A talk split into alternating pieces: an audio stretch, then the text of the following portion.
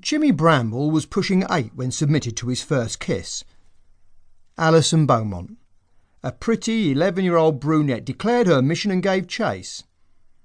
Jimmy was fast and evaded capture effortlessly, anticipating direction, wrong footing every move.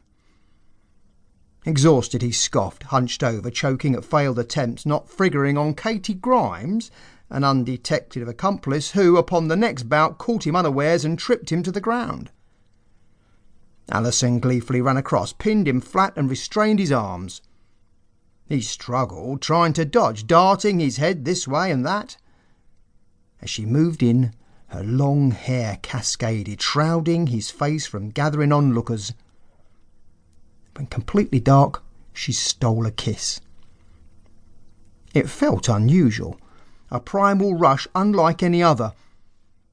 In a blink, she released him from grip. Jimmy had crossed over and glimpsed boyhood, an encounter foreshadowing manner and form.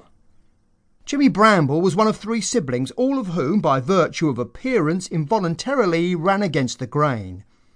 Fully grown, Christopher was the eldest a charismatic leader with a loyal pack of followers.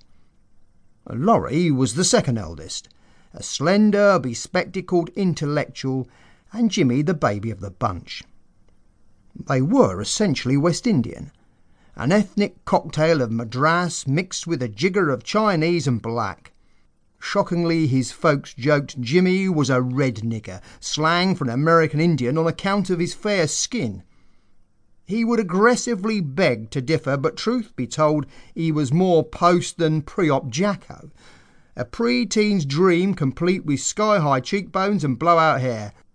His parents were from Guyana, termed a second genner, the son of first-generation immigrants. His placement was of little consequence in the 1970s Britain. Either way, he was in exile. A Londoner, not yet a Brit a nomad circling, seeking permission to land.